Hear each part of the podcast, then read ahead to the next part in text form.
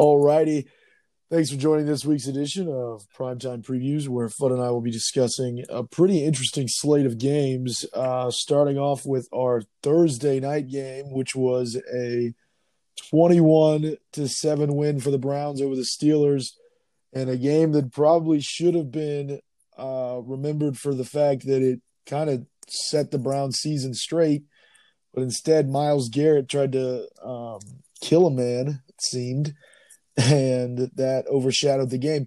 Now, Fudd, I remember we talked over the weekend, and you had an interesting take on Myles Garrett. Yeah, absolutely. The man was innocent. He was innocent for sure. Um, yeah, that was crazy. It completely changed what this game was remembered as. Because to me, this was, I mean, that was a season changing win for the Browns. But now the only people want to talk about, only thing the people want to talk about is Myles Garrett acting in self defense because Mason Rudolph was attacking the man. He was trying to rip his helmet off and do the same thing first. Myles Garrett just beat him to it. Yeah, you're not wrong. Mason Rudolph definitely deserves uh, to get everything that came his way. Um, he was definitely in the wrong in terms of attacking a man that was much bigger than him. However, um, it's really hard to also argue that Mason or um, Myles Garrett was not in the fault, which I've seen a lot of fans do, and I just think that's asinine. I mean, at any point, you know, you get into those heated arguments in the football field. I'm sure you've been in it because as I've been in it as well, as we both played football, but I don't think either of us have ever taken a helmet and swung at another player as we both kind of realized that's outside the game of football. I assume you're finding that the same way. Oh yeah, I mean that has. I love Smash Mouth football. I love football players' attitudes. Going to show you who they are and what they're all about. But stuff like that's just selfish. I mean, no one remembers any big plays from this game because the only thing they remember is Myles Garrett freaking swinging a helmet around. Yeah, Myles Garrett. Um, just really changed not only the the attitude of this game. I mean, there there's a lot of good things that came from this. Like for example, Baker Mayfield, two touchdowns, no interceptions, only took one sack. Um, at a QBR of 66.9. Now, not while the best, but um, it's something to improve on. Nick Chubb again gets 92 yards. Odell Beckham Jr almost gets a touchdown. He gets taken away, um, but he almost gets a touchdown. They look like they're in it together, and then Kareem Hunt looks good. But Myles Garrett ruins what is a great win for the Cleveland Browns and is going to ruin his own um, reputation as a player. I don't think he's going to get the benefit of the doubt anytime moving forward, and I will be honest, surprised if he is not suspended at least some next year as well. Oh yeah, I mean they've already said that this is the longest uh, suspension for an in-game like single incident. I mean it's the rest of the season, it's the playoffs, so the Browns have a chance, and I don't exactly know how they're going to decide this off season if his time was uh, served or if he's got to show like spend more time uh, missing football. I'm curious to see how the NFL is going to, I don't know, just judge if he served his punishment or not. Like what is he supposed to be a model citizen now that uh, this happened so he can just get back on the football field faster? I don't really like that it was left up in the air like that. Yeah, it's definitely an interesting area, and it's also a gray area just in terms of like that we've never been in this sort of situation. I mean, you have the Albert Haynesworth scenario where he raked the guy uh his face with his cleats. Um a lot of stitches there, but that wasn't really in the same aspect. It was a helmet. You know, a helmet really it I don't know, it just is a really unique thing to see swung. And so we're just definitely in a unique area in terms of that level of violence. But moving away from just the whole Myles Garrett aspect, um, unless there's anything else you want to add to it. No, we touched on that as much as we can. Myles Garrett was simply trying to help Mason Rudolph put his helmet on. Um, yeah. What uh, what I kind of want to talk about next is Mason Rudolph and the fact that for a starting quarterback, that game was the lowest QBR rating of the season. He threw a 10.8 QBR rating. I mean, Yeah, isn't it if it's like thirty six point nine if you throw every single pass into the ground? just those four picks that he threw just destroyed it.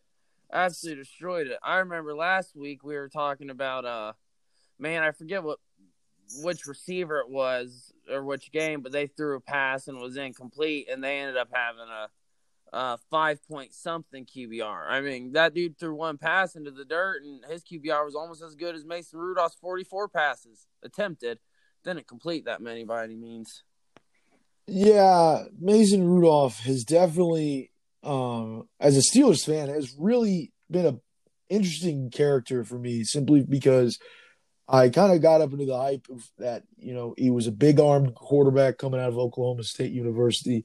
He didn't have to play much because Ben's going to be there, and then he's going to get the opportunity to play with a really good offensive line and a really good receiving corps, or at least what I thought that they were going to replace with a re- good receiving corps because I thought James Washington was going to make that step, even though he's struggled the last two years. And while he's made at least decent strides, it seems the same thing over and over for J- or um, James Washington. Diontae Johnson, their wide receiver they drafted, I thought was a tremendous pickup from Toledo. Very fast receiver. Um, kind of really just fits the mold of what Pittsburgh likes to do is kind of get those guys that are just shifty in the field and are able to just open up the, the field and be really explosive. But Mason Rudolph now has shown that at least unless he is able to take a off season, sit next year when Ben comes back and improve on his uh, problems, he's not a starting quarterback in this league. I think the four interceptions completely proven that, and this whole season so far that he has played has proved it. Yeah, I don't think he's a starting quarterback in this league. I know he has been able to win. I mean, what four or five football games? I think he's won four of them. And then the third string dude ended up winning another one.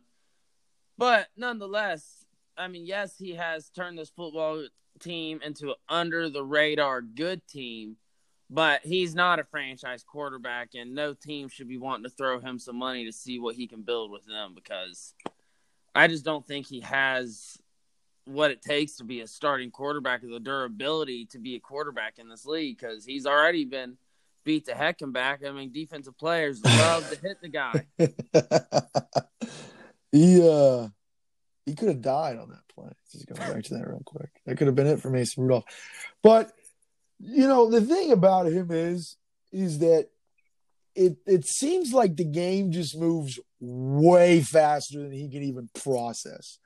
Like he just has that look to him like he never had to learn anything ever. All he did was just show up, throw a football, and just win partied. Like that's all he did. And now like it's getting to him and he's starting to like really just get the shit kicked out of him.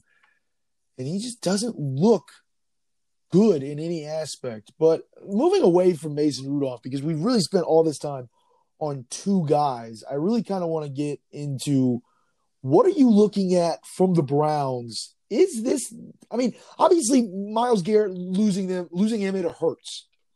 But is this are they back on track? Are they going to the playoffs or are their season done done with? No.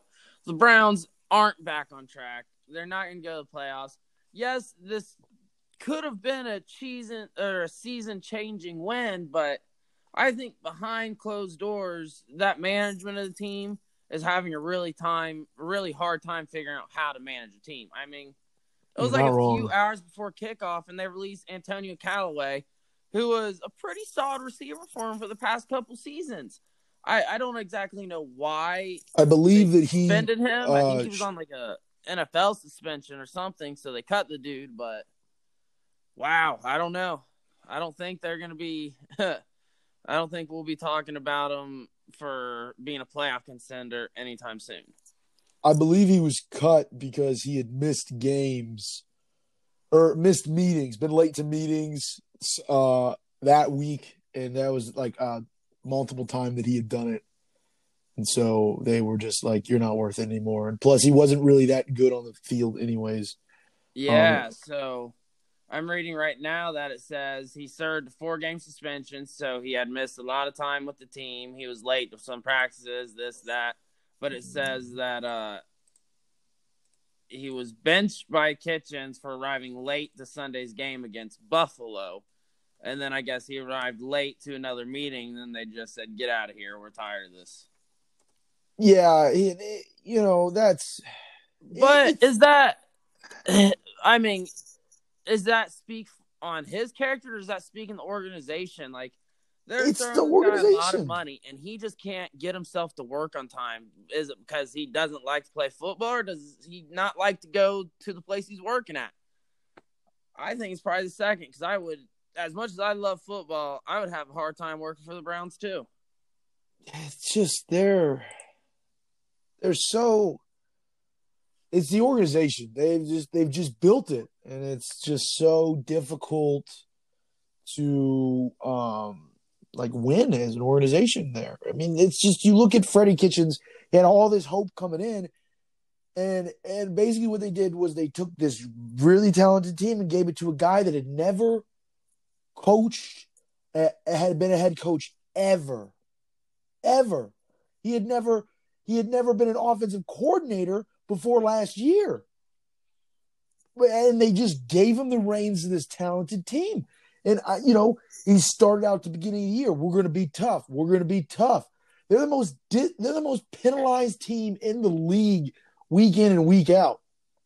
The the uh, beginning of the season, Greg Robinson stepped or kicked some. uh I can't believe who they played week one, but he kicked that guy. Uh, One of the guys that got suspended for two games, I believe. Yeah, I remember watching that. I do. It wasn't even subtle. He just straight like kicked the dude in the face mask. This is a culture thing. It's a culture Yeah. thing, dude. It's hard to win when your players can't get up to come to work because they just don't enjoy being there. Yeah, and and you know Baker Mayfield has not made it easy on himself either, and that's the thing is that he has this mentality of it's me against the world, and then he gets upset when it's literally the world coming at him.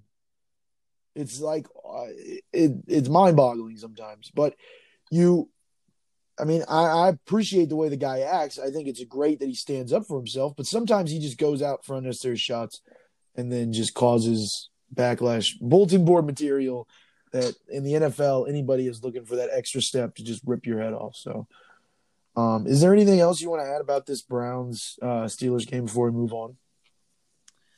Uh, I think both of these teams look bad this week. Um, but I also think both of these teams are going to win this coming Sunday because Steelers play the, the Bengals, the Browns play the Dolphins. That's two winnable games. Um, so I think that's what I think that's going to be an NF, NF or what is it AFC dominated day, AFC North. Yeah, um, I I kind of agree with you that the both of those games seem like the Steelers and the Browns can win, and it's gonna be interesting too because they both play the following week. So, um, it'll be interesting to see how they change what they do in two weeks. I have to say this though, I do not like them playing two games in a three week span uh, it just seems like the schedule was just poorly put together. And I realize that they've done this a lot with other teams, and like they're doing it with the well, the Browns play the Bengals uh, two times in four weeks, but it just seems like they shouldn't play back to back so much. But that's just my opinion. Moving on to the game that we both were pretty excited about. Um, it was the Los Angeles Rams beating the Chicago Bears 17 to 7 and this means that I don't have to do push-ups. Yeah, I'm pretty upset about that. Uh, that kind of ruined my Sunday night. I really wanted to see you do push-ups, and I had a hard time enjoying the fourth quarter of this game when the Bears crapped down the legs and freaking lost it. I wanted to see you do push-ups, man. Well, let me just start by saying that it is an absolute disgrace that this was a primetime game. Yeah, you're not wrong. We watched plenty of better football games Sunday, not counting this one. I think that you and I, as opposite quarterbacks in this game, could have performed better, or at least more entertaining. At least that. I, it's just Jared Goff. I mean, I was a big Jared Goff supporter. I thought that he, I thought he was great in Cal. I thought he was great at Cal, and I was like, this is a guy that can really make it in the league. Comes to the Rams, doesn't look really good under Jeff Fisher. I'm like, Jeff Fisher kind of sucks. They pick up Sean McVay. Sean McVay's amazing with him. But now it's just Jared Goff can't do anything. He hasn't progressed. It's still just same old rookie Jared Goff.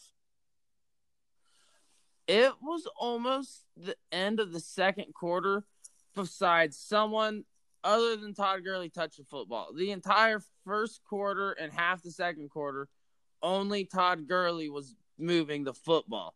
I mean, Jared Goff wasn't even attempting to throw the ball to other receivers. He was running it, and then when he did pass, it was just a check down. Freaking Todd Gurley. I mean, he looks like he's lost his confidence. I don't know. I thought he. I was impressed with the first two, two, three seasons he was in the league, and I heard people making speculations that is he going to make his jump for or to the MVP conversation before the season started? And now, I mean, he threw 11 passes on a primetime game. Like, that's bad. That's that's a scared quarterback to me. Yeah, I mean, well, to be to be fair, he threw it 18 times. He completed 11. Ah, well, you know what? If it wasn't for Todd Gurley, the Rams would have lost. Well, I, am so confused there for just a second. Were you talking about Jared Goff or Todd Gurley, or both? Uh, I started by talking about how bad Jared Goff played and how I'm not impressed. Okay, all right, that's what and I thought. And then you corrected me on how many times he threw the ball, and I said, "Well, if it wasn't for Todd Gurley, the Rams would have lost." All right, I see. You're not wrong. In fact, and maybe if the Bears didn't have Mitchell Trubisky, they would have won. Um, I, I said that. I said if Chase Daniels started that started and played the entire game, I thought the Bears would have won. I and then that one pass or that one series Chase Daniels came in for. I mean, hey, he threw nine yards, like not bad. I wish he would have played the whole time. Yeah, nine yards. I mean, averaged. He got sacked twice, but the one time he was able to throw the ball, he threw for nine yards. Yeah, you're not wrong. He really did. He was wonderful throwing the football. Um, he is, I think, the starter moving forward. It's what, what I think everyone has gotten from this game because Mitchell Trubisky yeah. uh, found himself sitting on the bench for an unrelated reason that they weren't really specifying, but they were really sure to let you know that they weren't benching him. That's usually the first sign that they're benching him. Yeah. So they took him out of the game, and it didn't say anything while the game was going on uh, of why he was pulled out of the game, but they made it known that he wasn't being benched. And then the social media people for the Bears, they tweeted out that uh, he left the game because he had a hip injury. And I remember the cameras even zooming in on him, showing him walking off the field, and the game was over. And they're saying, "Does that look like a man with a hip injury, or is that a guy that just got benched?" And then they kind of even said, "We don't know if he's actually hurt or not, but nonetheless, it it is going to be Chase Daniels moving forward." The it and it's going to be really interesting because this is going to be the changing point in his career because it's essentially he'll have maybe one more shot and I doubt it will be with the Bears unless Chase Daniels is just absolutely trash and they're just like screw it you can play because we have nothing to play for. Even though actually they don't get their first round draft pick so they have absolutely nothing to they have no incentive whatsoever to even tank I guess Daniels yeah. will probably stay in there anyways, but Trubisky will probably find himself a new home in the offseason. And I imagine that'll be the last of him because he he will not be good. He just uh, it, I think I think his career is going to be similar to what we're seeing out of Blake Bortles. I mean, so much talk about all the potential he has to be really good, and then you know he he gets cut by a team, and now he's a backup quarterback. Um, I think Trubisky will get signed to buy another team if he does get cut. Another team's going to pick him up, but I can't see him being the starter and becoming a Hall of Famer. I can. Who would you take, Mitchell Trubisky or Mason bit. Rudolph? What is it? Who would you take, Mitchell Trubisky or Mason Rudolph? Um, I'm gonna say Mitchell Trubisky only because I I've seen him play a little more than I have Mason Rudolph. And last season, Trubisky looked like he could have been a franchise quarterback. But this season, what in the world is he doing? Uh yeah, it, I would probably also take Mitchell Trubisky as well. Um, and that's just just that just makes me disgusted with myself.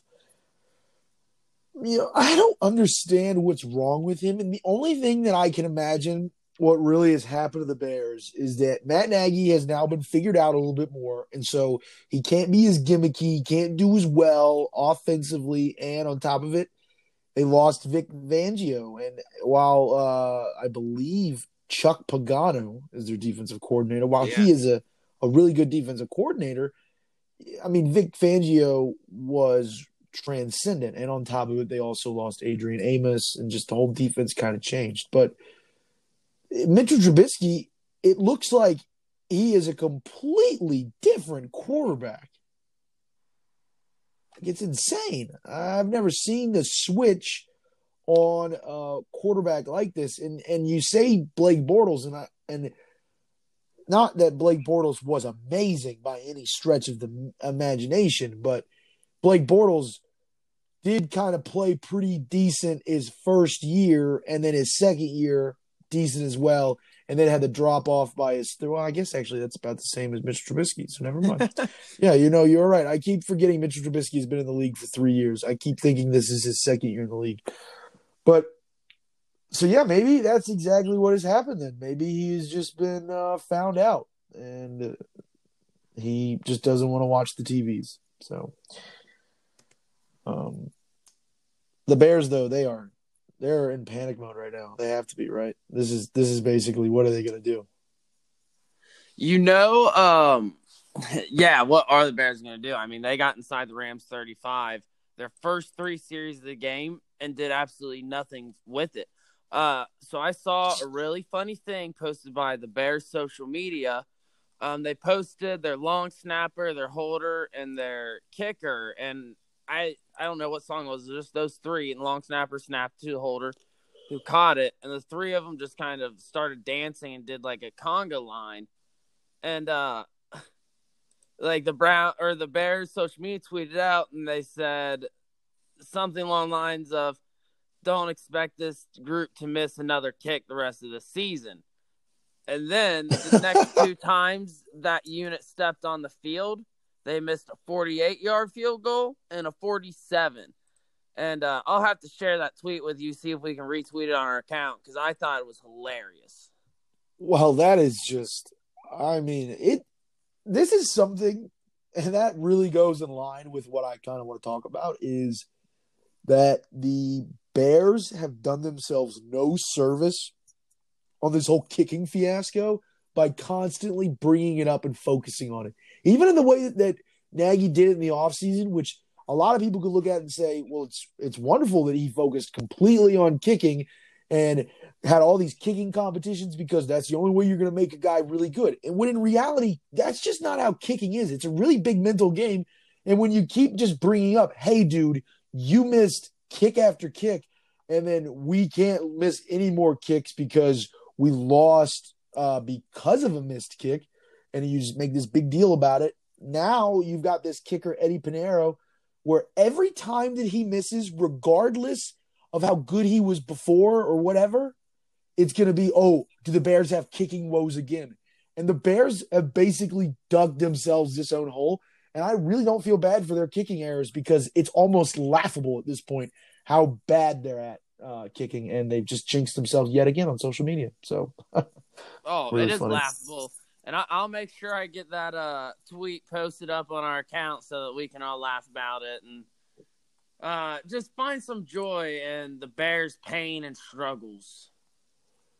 Um, you not a really good game for anybody uh, statistically. I mean, you had Tarik Cohen gets 39 yards on nine carries. David Montgomery gets the ball 14 times, but he only gets 31.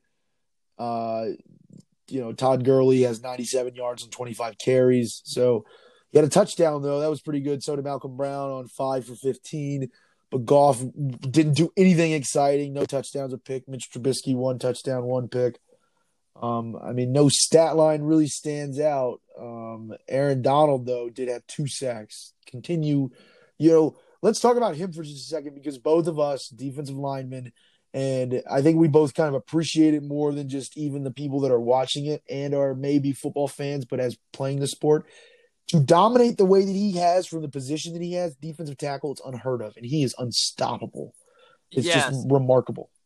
I I'm so impressed with the dude. He is completely changing the way defensive tackles are supposed to play football now. Statistically, defensive tackles don't get a lot of stat- sacks, and they don't really get a lot of tackles. But this guy, I mean, he gets a lot of sacks and he gets a lot of tackles.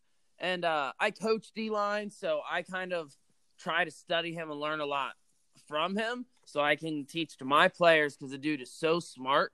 And what amazes me is how big he is. His philosophy for playing his position is you win the short and the small battles, meaning he doesn't try to do a whole lot. He capitalizes on his first two steps and his first two body movements. And that's usually all it takes for him to beat an offensive lineman is that like inside his kind of shoulder frame. He doesn't really work too far outside of his body. And he just takes those two fast, short steps and he beat the offensive lineman. It's nuts to watch this guy play, dude. I love it. And it was really exciting to see him play against the Bears defense, who has a lot of stud D tackles, too. For a person who loves to watch the trenches, I did enjoy that aspect of the game. Yeah, Aaron Donald is uh, one of my favorite players, and I remember, I think it was 2013 he was drafted, and I remember when he was coming out of Pitt, I I wanted him so bad to fall to Pittsburgh because I had a feeling about this guy. I'd watched his game film a little bit, and didn't really watch him at all in any real games, but it just heard that this guy was explosive and he wasn't really big. So it kind of like took me off as why would they take this defense tackle? I saw the work ethic he had, just the ability he had. Um, and I mean, he's a ripped motherfucker anyways. So the dude is amazing, an amazing athlete, and is, like you said, an absolute joy to watch him dominate uh, tackles or offensive linemen uh, week in and week out. So moving forward to the game that we just watched as we're recording this Monday night, um, the Kansas City Chiefs go to seven and four as they beat the four and seven Chargers, twenty four to seventeen. Um, you know, one thing that's kind of interesting about this whole week is while they were exciting games, and simply the fact that they kind of had some interesting storylines. They had a horrible quarterback play, and Philip Rivers threw four interceptions. I think Philip Rivers is done for. And just real quick on Patrick Mahomes, he continues to impress, but Philip Rivers, he's got to be done, right, Fudd? Yeah, Philip Rivers. I mean, he lost them the game tonight in more ways than one. Not only did he lose them the game in the sense he threw the game ending pick when it could have been the game tying or game winning touchdown. Um, that was just one aspect of it. It just because the Chargers made they had a lot of offensive yards tonight and they made a lot of big plays and they had a lot of bright points. But whether it was him throwing one of his four picks or them getting a huge run, getting called back because of a penalty, or making a huge defensive stop, but then giving up pass interference very next play, that team just kept shooting themselves in the foot tonight, and it was it was painful to watch because like like I said all season I've low key rooted for the Chargers to do something good, and they just haven't. I wanted the Chargers to win this game so bad because the Chiefs and the Raiders are neck and neck for their division, and I mean I want to see you can steal a playoff spot, and the Chargers ain't helping. The the Chargers are again an interesting. It's actually really interesting. I listen to this radio show on ESPN called the Dan Le Batard Show, but they have a thing where they always talk about how Philip Rivers down a touchdown under two minutes. It's like the most common thing ever, and I've started just like kind of watching and just seeing if it's true. You have to look at how many times he has the ball down seven under two minutes. Kind of like odd and bizarre how often he is trailing and yet has a chance but it, it just seems to always occur. Now, in this case, again, he did not win. It seems to kind of be the way it's been lately for him. Now, granted, he did have a good year last year. They started off kind of poorly, but they picked it together towards the end, won a playoff game against the Ravens, kind of made everyone be like, look, Lamar Jackson sucks. Wow, we were wrong.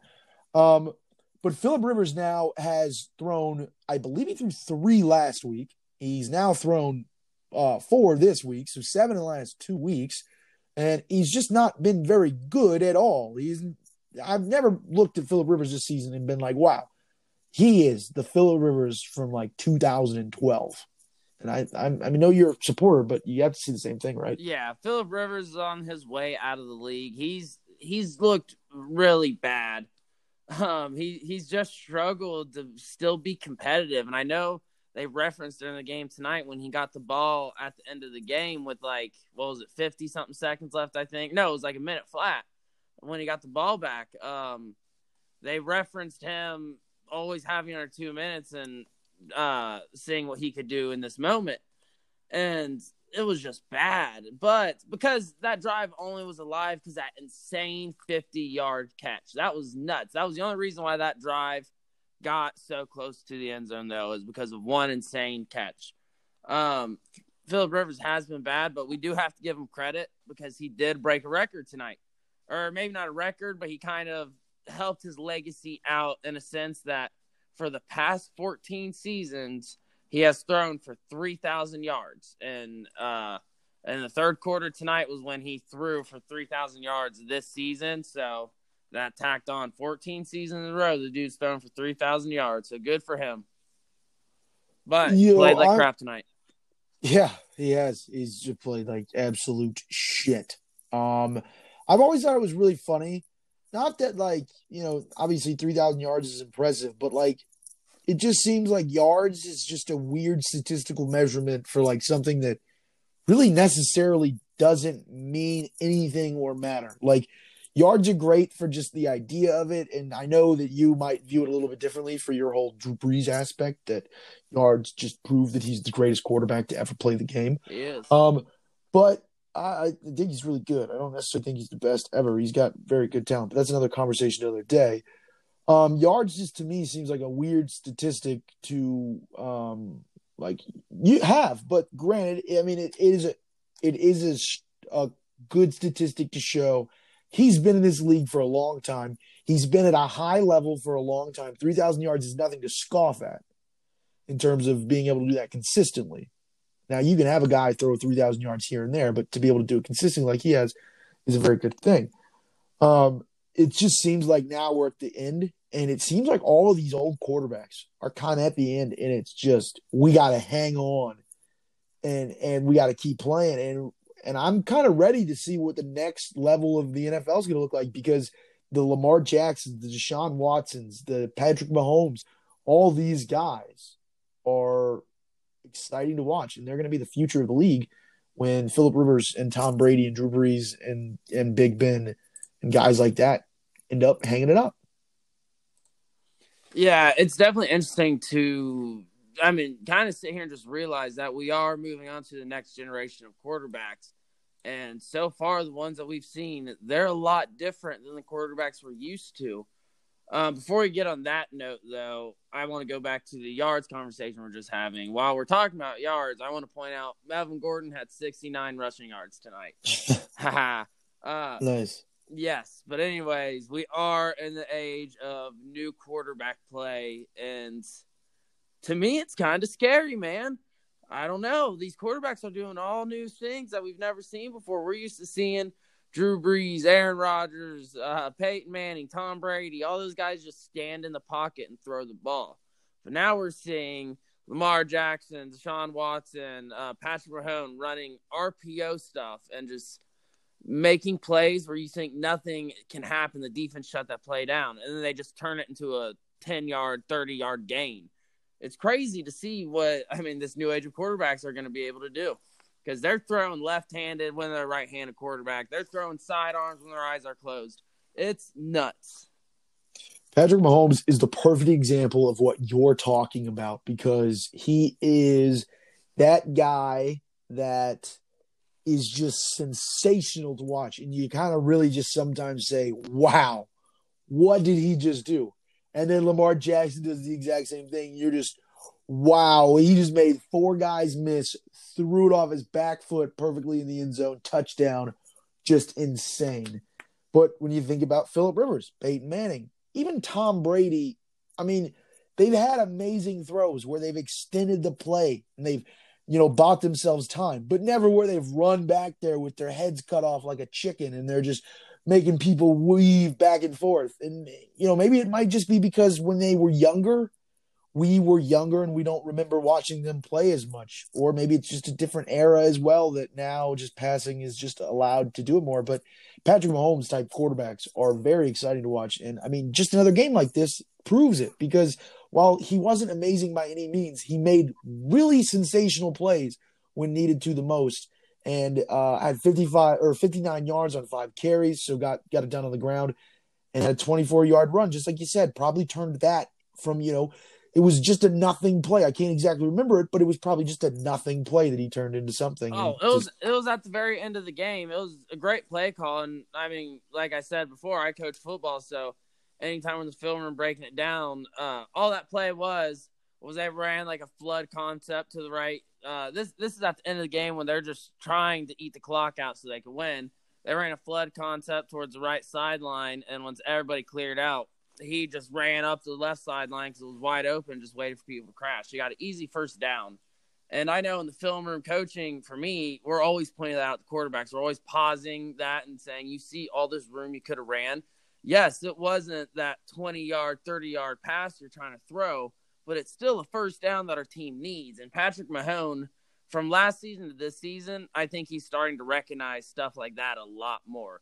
Like, yes, he's always been able to make those crazy throws, but I think his vision is getting better in the sense that sometimes he doesn't need to make those crazy throws because he can just pull it and run for that easy first down. If the defense is going to give it, the dude's going to see that and take it.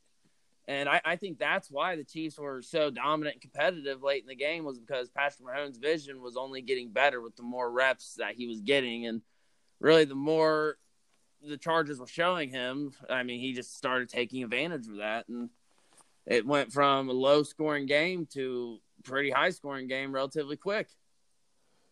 Yeah, he is extremely fun to watch and he's just he makes he makes uh games interesting really quickly.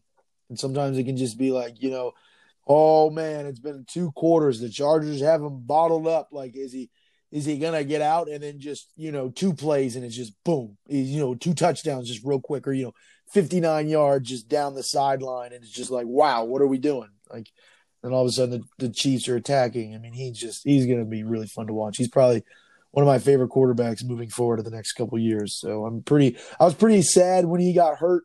Um, I'm glad he's doing better. Um, I hope it does not impact him moving forward because when he is playing football, it is fun to watch, man. It is fun to watch. Nothing else really of importance in this game, I feel like, maybe except for Travis Kelce kind of had a really big game 92 yards on seven catches for a touchdown. Um, Austin Ekeler had eight catches for 108 yards. No touchdowns though. With the long 37 was targeted 12 times though.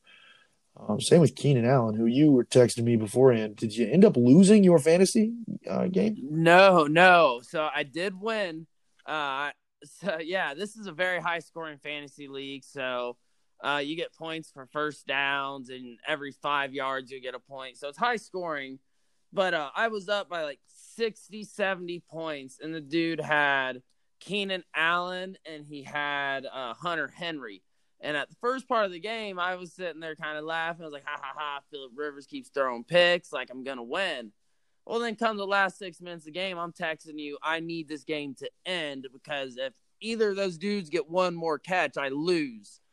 Um, thankfully, they did not because Philip Rivers, like I said, just kept throwing picks. So Thank you, Philip Rivers, for doing that for me. Uh, but one interesting angle of this game I, I've noticed now is going into this game right before kickoff, the Chiefs and the Raiders have the exact same record. They're both six and four. Uh, I mean, now the Chiefs are seven and four.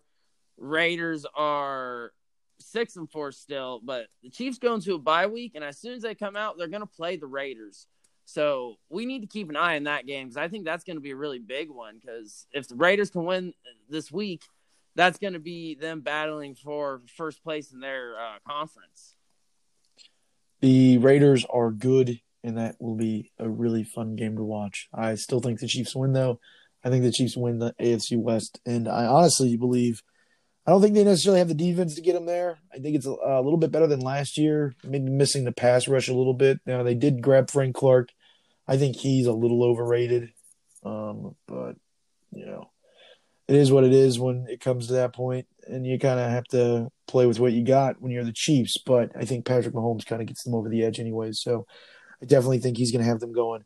Um, now we're going to move into probably the most exciting slate of games I think we've talked about just from a just from a big name and then again like this is what I was talking about a couple weeks ago or I think it was last week that this is where games start or getting into the season or part of the season where games matter and we know who teams are and even like a Colts versus Texans game which is Thursday night maybe is not super exciting but you've got two 6 and 4 teams and the winner is leading the AFC uh, East or South.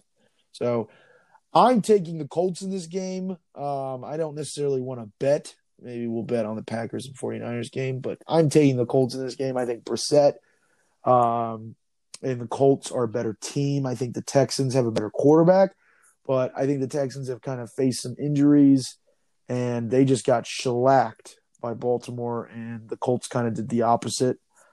And I just think the Colts are going to win. So, what is your prediction coming into this game? Huh. You know, this is an interesting game. And yes, it's not two dominant teams squaring off, but it's two playoff contenders. You know, this is a big game for both teams if they want to make a playoff run.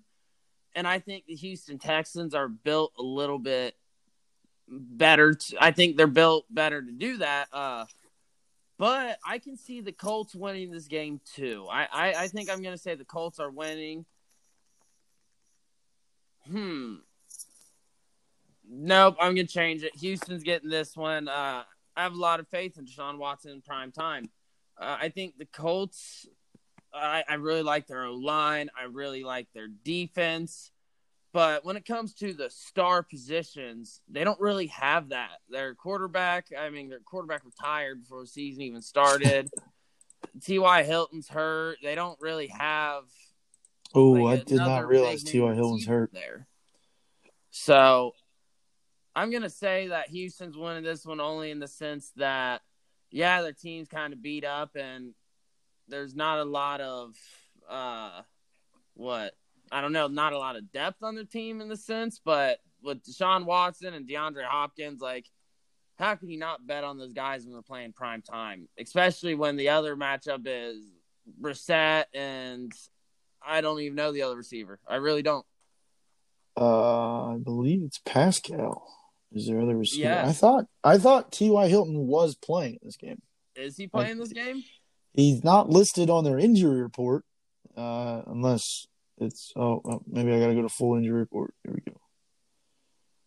Let's see. Go to the Colts. Where at? Well, if Ty does play, that only helps the Colts offense because oh nope, Ty Hilton's out. Ty Hilton's out. Uh, Marlon Mack's out. I mean, he just got surgery on his hand. Like, like Colts. Pierre Desir, Jesus Christ. The Colts have a really good defense. They have a really good O line, but those star positions, the quarterback, running back, wide receiver, like that that's where they're lacking at. So you know, I, I think Deshaun Watson is going to be able to pull out the dub. He needs to. He's he's played great this season, but he's had a couple. I mean, they played bad against the Ravens, so he needs to come out and make a statement game. Um, yeah, the the the game that he had against the Ravens is gonna have gonna be like a lot of Deshaun Watson hater fuel, and I'm not a Deshaun Watson hater. I think he's a very fantastic quarterback. I just think right now, to be honest with you, just the way football is, it just seems like the Colts are going to win it. I don't really have anything going with it. And now that, you know, maybe with all these injuries, I'm kind of rethinking it. Um, Deshaun Watson, I think I heard today, um, last night was the first time in his career that he, or not last night, yesterday was the first time in his career that he played an entire game, start to finish, and lost by seven or more than seven points, including college. Now that's insane to think of. That's a winner. That's a guy who's always in games. But I I, I do think it's going to be close. But I think the Colts are gonna are gonna win this. I just I don't know why. I just have a feeling that the Colts are gonna win it though. It's just a weird divisional game. They shouldn't win it, and it seems like they will, in my opinion. So what I'm going with there. I think I think Brissett, by the way, is a much better quarterback than people give him credit for. So I do too. I have a lot of faith in him. I don't. I don't see teams sh- throwing him a lot of money and begging him to stay for a long time, but I he's locked down that position for as long as he's needed to. I mean, last season when he had to play a lot, now this season, like the guy can play, that's for sure. Nonetheless, Deshaun Watson can play better. Like you're saying, the guy does not lose. That's why he's going to pull out the dub this week. Yeah, you're probably right, and I'm glad we're not betting on it. But you know, but I'm always right. Yeah, the uh, over under this game is 45 and a half. Uh, that's about a little bit more than uh, three touchdowns each team. Um, you think that'll? You think the over's hitting or the under's hitting there, bud? Hmm. Three. I I don't think both teams. I don't think there'll be six touchdowns total. I think it'll probably be a relatively low scoring game. All right. Uh, just so you know, the Texans are favored at three and a half points. You think they cover, or you think the uh, Colts lose or win by, uh, or lose by less than three and a half? Yeah, the, the Texans will beat them probably by a touchdown or two. Deshaun Watson, to him, this is a statement game. He's trying to he's trying to make everybody forget about the Baltimore loss. So I, I think this is going to be his statement that hey, we're we're still a playoff contender and we're going to make this team look bad. Um, I kind of am really excited about the next game, uh, the Sunday night game. So I kind of don't really have much more to talk about this. Is there anything else that you want to add about this Colts Texans game, or do you just want to get right into the Packers versus the 49ers? Yeah, let's go. Let's go into the Sunday night game, dude. This was flex. So I believe that was the first flex game of the year, meaning it's starting to get into competitive football season. Uh, it, it was originally supposed to be Seahawks and Eagles, and now we're going to watch Green Bay and 49ers. That's either, either one of those games would have been a treat, but this one's definitely, there's more meaning behind this game. This game, in my opinion, is a NFC uh, conference championship preview. I predict both these teams to go far. Now I know you're a Saints fan; you don't like hearing it. Now I don't think that the Saints are bad by any means. I just think that Drew Brees is a little banged up, a little banged up, uh, and uh, Aaron Rodgers with the with a really good running game and a good defense late in the late in playoffs. I mean, it's hard to beat him. And the Niners defense is legit. Now, granted, I could see the Saints making it as well. I wouldn't be surprised either way. But in my opinion, this is an NFC conference championship preview. And I'm excited, man. Just like you said, we're getting to competitive football. This is like we're in this is like early Christmas, in my opinion. So I'm very pumped. Aaron Rodgers one of my favorite quarterbacks, always watch, and I love the Green Bay Packers in prime time. And the 49ers, man, they're just a fun team to watch. So I'm excited for this. Yeah, I mean, this is definitely uh, it has the caliber to be um, a playoff football game. I don't think it's NFC Championship caliber. No way, because I mean, they're like you're like you were. I don't even know. Like you were trying to deny the best team in NFC isn't playing in this game, so it's not NFC Championship caliber. Uh, but it'll be a high scoring game, I think. I think Aaron Rodgers and Jimmy G. I think both of them are going to be thrown for upper 300 yards, uh, probably about four touchdowns each team. It's, I think this is going to be a really good game. Um, the the 49ers defense have been giving up a lot of points recently, and I mean, they've kind of they kind of came down to the wire in their past two games. So I don't know. This is going to be a shootout. I think I, Aaron Rodgers is. I don't think he's going to struggle moving the ball, um, but I think the 49ers are just going to stay competitive. Jimmy G will. I don't know. I'm curious to see what he's going to do because he's had big stats this season. Um, but yet I just don't think of him as a big stat type of quarterback. Yeah, Jimmy G definitely struggles in that area of putting up the big stats. Now he has 18 touchdowns, 10 interceptions. Not the best. You really don't want 10 interceptions, especially about now. You probably want 10 in probably about three or four weeks um, if you're a really quick quarterback. Aaron Rodgers, 17 touchdowns, two interceptions. But I mean, I'm not comparing Jimmy Garoppolo to Aaron Rodgers. We both know he's not that he's not in that level of uh, echelon. Now, here's an interesting thing because I did not know this, and maybe this might be new to information to you, and I'm assuming it is. Green Bay has no injuries, none. They are a fully healthy team at in uh, week 12. Week 12. Well, they're, they're coming off of their bye week, so I'm not surprised that the players had a chance to get rested, but that's probably the first time this entire season they've had a fully healthy team. I mean, they've they've been beaten up this year. Like Davante Adams has missed so many games because of a toe injury. Like there was points that their receiving corps was I mean, it was beaten up. So I'm glad to hear that it's a healthy team because I want to see a good matchup. I mean, I, I want to see a playoff football game this week. The most exciting part about this game, in my opinion, is going to be Aaron Rodgers and Nick Bosa. Nick Bosa, I think you've heard me say it, is a sensational player. Absolutely extraordinary that Mr. Bosa has two children who are dominant pass rushers in the NFL, game changing pass rushers in the NFL. That's insane to think about. I've watched those kids' highlights when they were at St. Thomas Aquinas, however you say the name of the school they went to. It was insane. They just bullied kids. And Nick Bosa has a chance if he can get to Aaron Rodgers and early. I think the Niners will probably win this game. However, I got to go with my man Aaron Rodgers. That's who I'm going with to win this game. I'm I'm going to pick them by a touchdown. I think I think Green Bay they got something to prove this game. They want to prove that they're the top team to beat in the NFC. I'm I'm going to agree with you. Green Bay is winning this game. Um, they are coming. They're coming off their bye, and and uh, I, they got a healthy team apparently. Like, why would they not win? They they should be firing on all cylinders they they understand how big of a football game this is. And the 49ers, like the past two games, it's came down to the wire.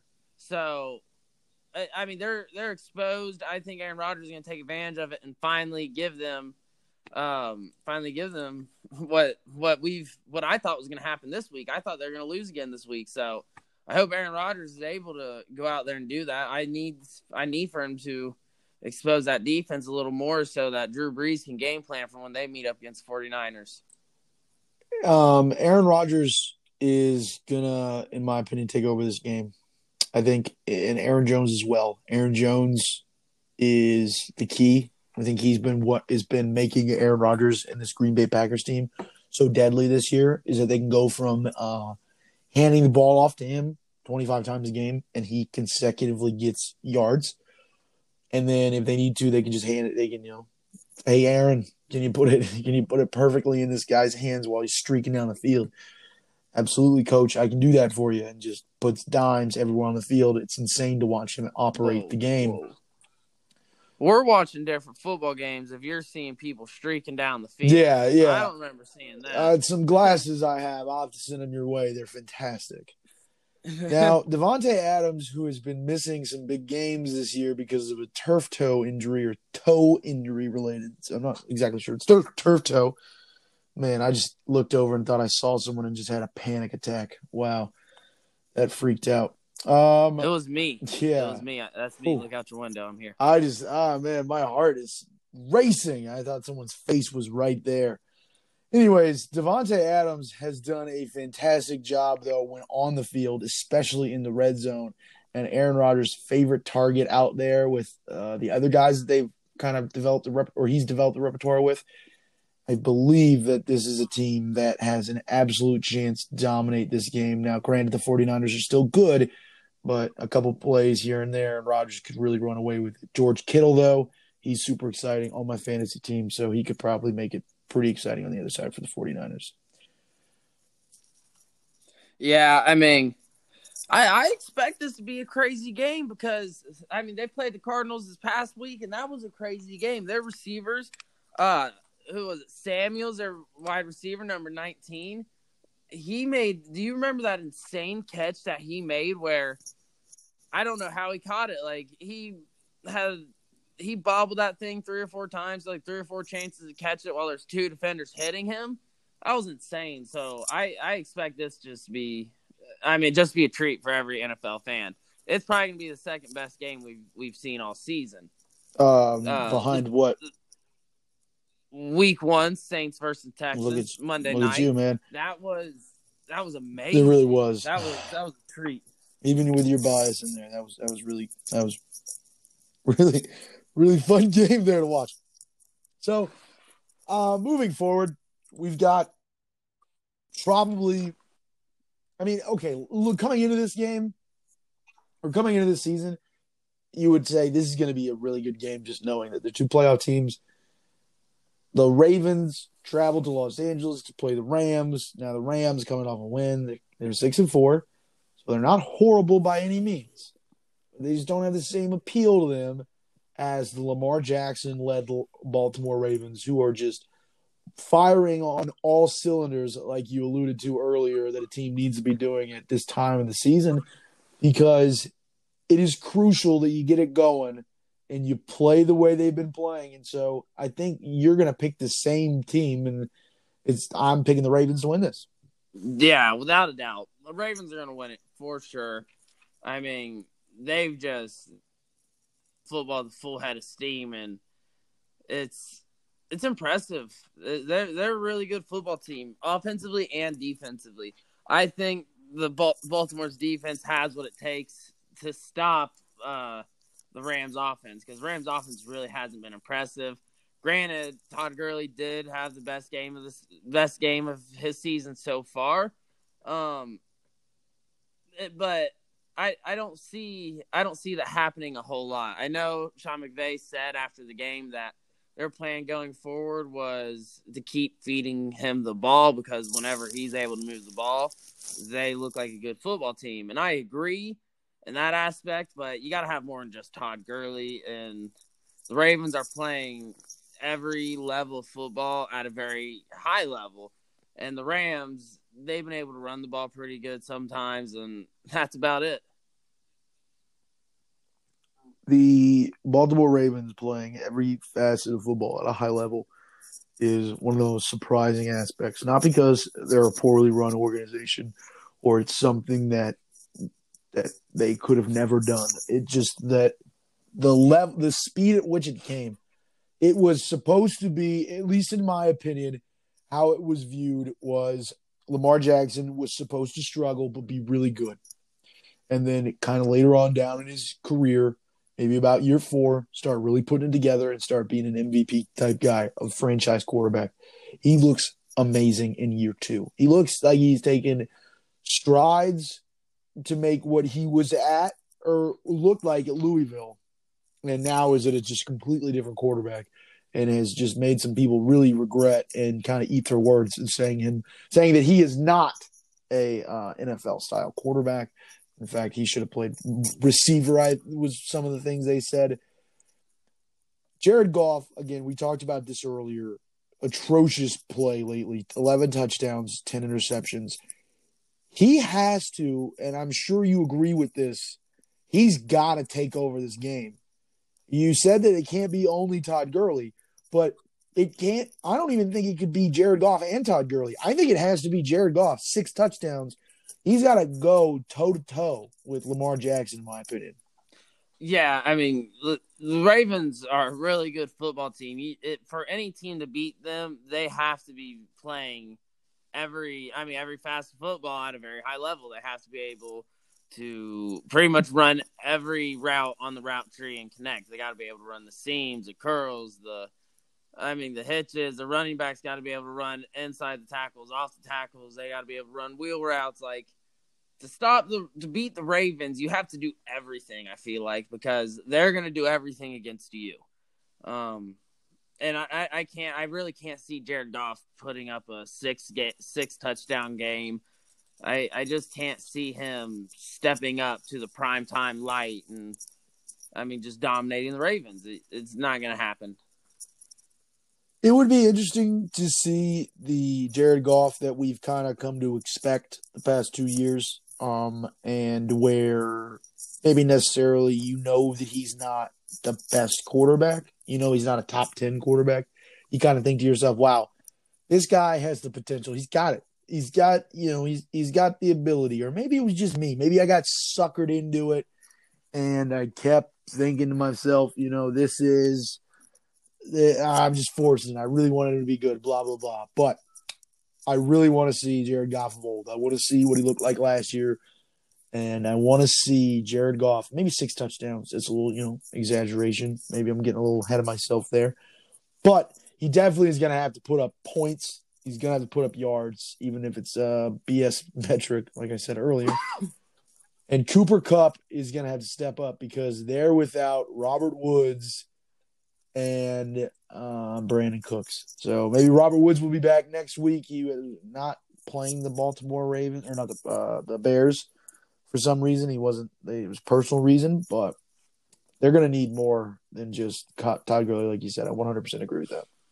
Yeah, and we're not even talking about probably what's going to be the most important aspect of the game is the Rams' defense. Like they're going to have to stop Baltimore's offense. Mark Ingram is impossible to freaking tackle.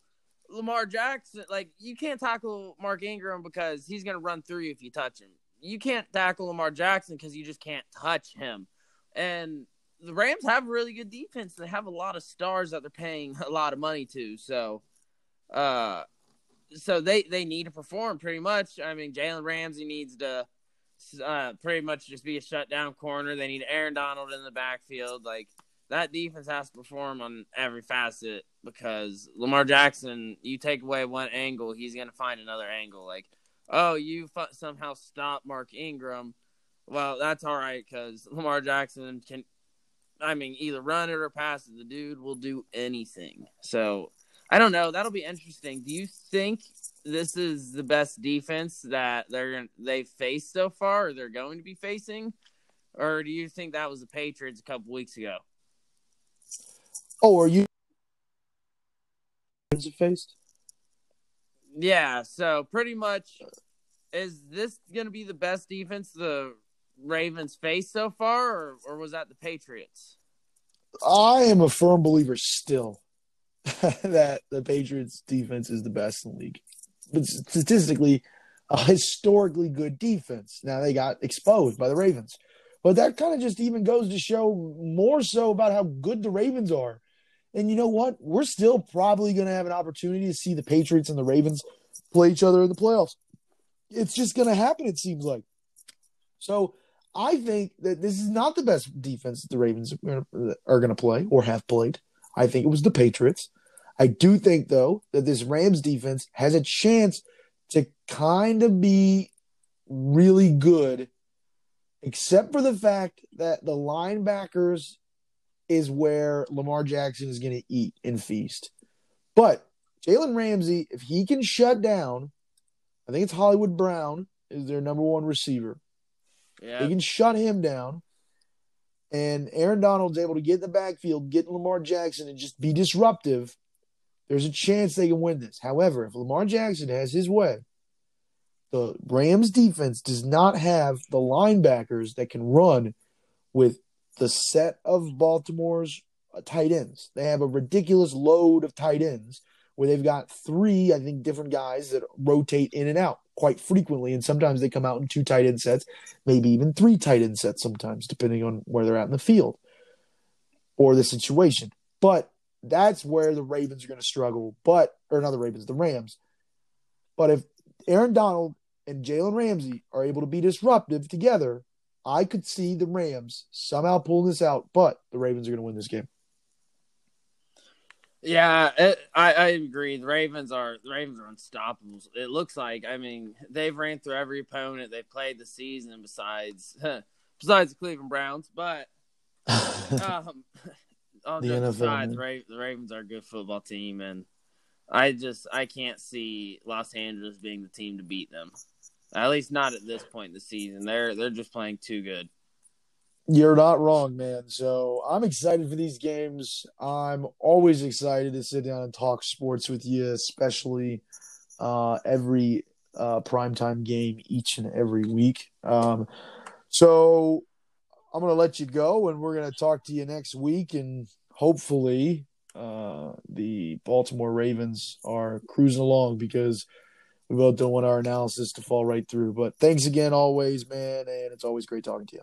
Yes, yeah, I cannot wait till the next time because we will get to preview the Saints versus the Falcons for the Thanksgiving night game. Um, so I'm very excited for what for us to talk again. Oh man, that's going to be an exciting game. Um, if you guys like listening to us, we have a fantasy podcast that's going to be airing on Tuesdays. Um, if you want to send us some tweets or ask us some questions, you can do that at in white lines, and you can ask us any type of fantasy questions. Fudd and I will be uh, making sure that we get to those, and we're really excited about that as we're both going to be taking that over and doing that moving forward. So, uh, anything else you want to say to them, Fudd, before I let you go? Yeah, just one correction or question. We're going to be putting that online on Wednesdays, correct? Oh yes, yes, yes. Today, yes, you're correct. It would be it would be Wednesday. You would be listening to this today on a Tuesday. So yes, it will be tomorrow that we'll be posting it. So today, send down your tweets. Sorry, that was it's a long night. So thank you for correcting that, Fudd. There we go. All right, I'll talk to you later, man. Go Saints. All right, buddy. See you.